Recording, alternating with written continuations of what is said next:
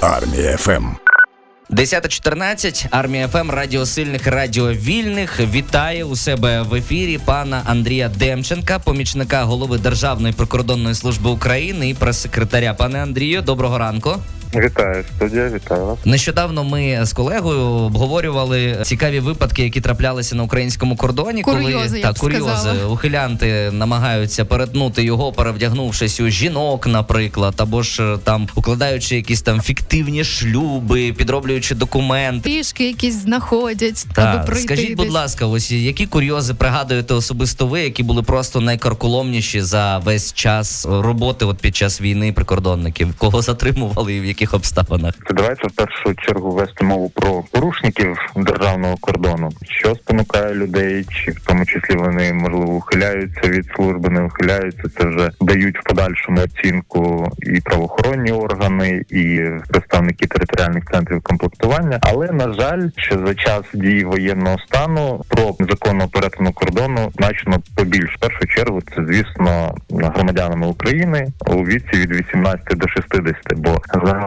цій категорії осіб заборонено перетинати кордон, залишати і залишати межі країни. Є чіткі правила, кому дозволено слідувати за межі України. Ці правила встановлені постановою уряду номер 57, в тому числі є розділи, які стосуються дії воєнного стану. Перелік досить широкий. Кого це стосується? Це в тому числі особи з інвалідністю, непридатні до військової служби, особи, які здійснюють міжнародні перевезення товарів та вантажів, бо Україна власне не може відмовитися від того, щоб економіка працювала, і ці чіткі правила визначають в тому числі і документи, які необхідні для перетину кордону. Ну але щодо спроб порушення, більшість з них ми все ж таки за, за час дії воєнного стану фіксуємо по так званій зеленій ділянці кордону, тобто поза межами пунктів пропуску. І найбільше їх це на напрямку кордону з Румунією, з Молдовою. І тут вигадувати чоловікам не доводиться багато, бо їхня основна задача це перетнути лінію кордону і потрапити відповідно на територію суміжної країни. Але як бачимо, що бажання особисто перетнути кордон це не просто, що людина встала і пішла до кордону. Як правило, ці порушники користуються послугами таких злочинних протиправних груп, які формують їх такі групки і довозять до кордону або в прикордоння. Потім в подальшому кажуть, вам треба прямувати в той бік, і вже порушники самі або навіть способниками, тобто переправниками, йдуть до лінії кордону. Загалом за час дії воєнного стану на цих напрямках на зеленій ділянці кордону було затримано більше 17,5 тисяч осіб. Ого, Як я казав, на кордоні найбільше на кордоні з Румунією та з Молдовою, але примітно, що в 23-му році кількість спроб незаконного перетину кордону значно менше ніж це було в 22-му. Бо особливо в перші місяці воєнного стану на кордоні могли затримуватись десятки, тобто фактично там 80-90 осіб за добу, які незаконний спосіб хотіли перетнути кордон і потрапити на територію суміжних держав. пане Андрію, Ну, але- а питання ще таке. Просто ви кажете, що Румунія і Молдова найбільше користуються попитом серед тих порушників кордону. А чому саме ці дві країни? Чому не Польща, не Словаччина, не Угорщина? Звісно, що при плануванні таких незаконних мандрівок порушники враховують місцевість, враховують і в тому числі організатори, які це їм планують і допомагають, і враховують законодавство тих країн, куди вони хочуть потрапити, для того, щоб в подальшому можливо просити якийсь при прихисток, наполягаючи, що вони рятуються від війни. Так, а от Але дивіться, до прикладу, якщо брати інші напрямки, то на кордоні з Польщею ми фіксуємо більше спроб, найбільше спроб вик- використання порушниками підробних документів. Це по напрямку пунктів пропуску, тобто на шляхах, де можна легально перетинати кордон. Ну але як бачимо, що вони діють знову ж таки у такий незаконний спосіб. Ну, Якщо говорити про напрямок Польщі і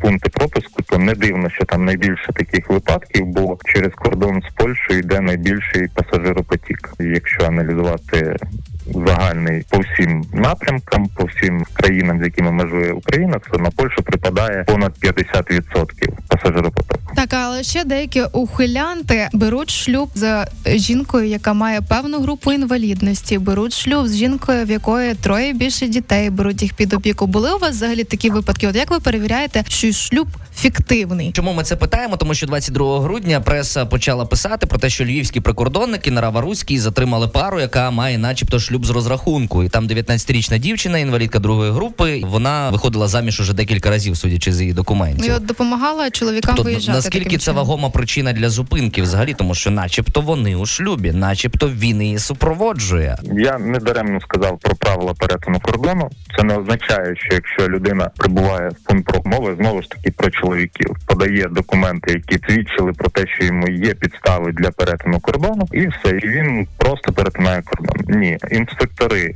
чітко аналізують всі документи, які надає людина на паспортний контроль, в тому числі і для поглибленої перевірки, якщо така потребує, якщо є певні сумніви відносно тієї чи іншої особи, долучаються наші оперативні співробітники. Це знову ж таки стосується всіх напрямків і про непридатність до військової служби, бо велика кількість документів, е, які надають особи на перевірку, стосуються саме підробок цього напрямку. Це в тому числі підробка свідоцтв про народження, щоб мало свідчити, що особа є багатодітним батьком, яким також відповідно до правил дозволено перетинати кордон. Це і документи про інвалідність, в тому числі проводиться перевірка відносно осіб, які супроводжують осіб з інвалідністю. А загалом, яка Прикордон. відповідальність, ось скажіть, будь ласка, коли ви впіймали порушника кордону, наприклад, на ділянці, де немає контрольно-пропускного пункту, просто на кордоні, коли прикордонники його затримали, що буде далі?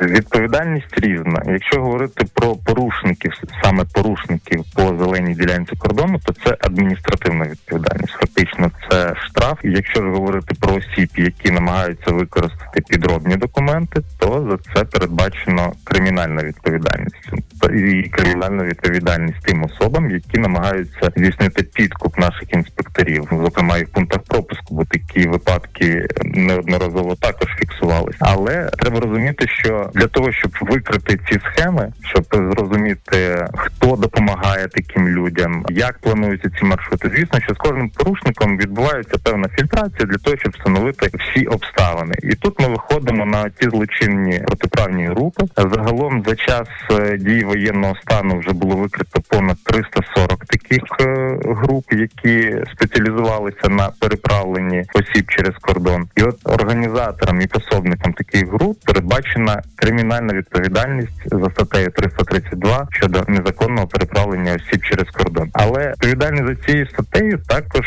е, передбачена не тільки організаторам та пособникам. Мовно така відповідальність стосується і до прикладу тієї дівчини, про яку ви говорили. Угу. Адже в її діях вбачається саме незаконне переправлення особи через кордон. А порушнику, особі, яка її супроводжувала, тобто чоловік, там він не чоловік, фіктивний, шлюб не фіктивний, це передбачена також адміністративна відповідальність. Один з випадків, які є на, на моїй пам'яті, це жінка іноземка слідувала через кордон автівкою, через пункт пропуску, але при ретельному догляді в її багажному відсіку в ніші для запасного колеса викрили чоловіка. Він навіть він навіть роздягнувся до спідньої білизни, адже е, та ніша була досить такою тісною, і тільки так він міг туди поміститися. То чоловіку також буде передбачена адміністративна відповідальність, а жінці, навіть попри те, що вона іноземка, передбачена кримінальна відповідальність за незаконне переправлення особи через кордон.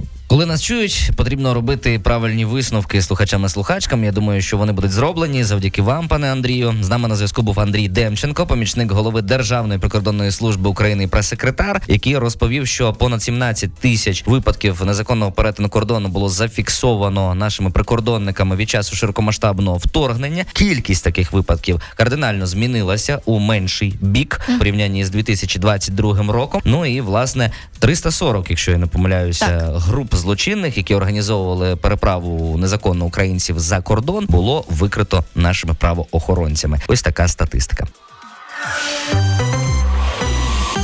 Армія ФМ.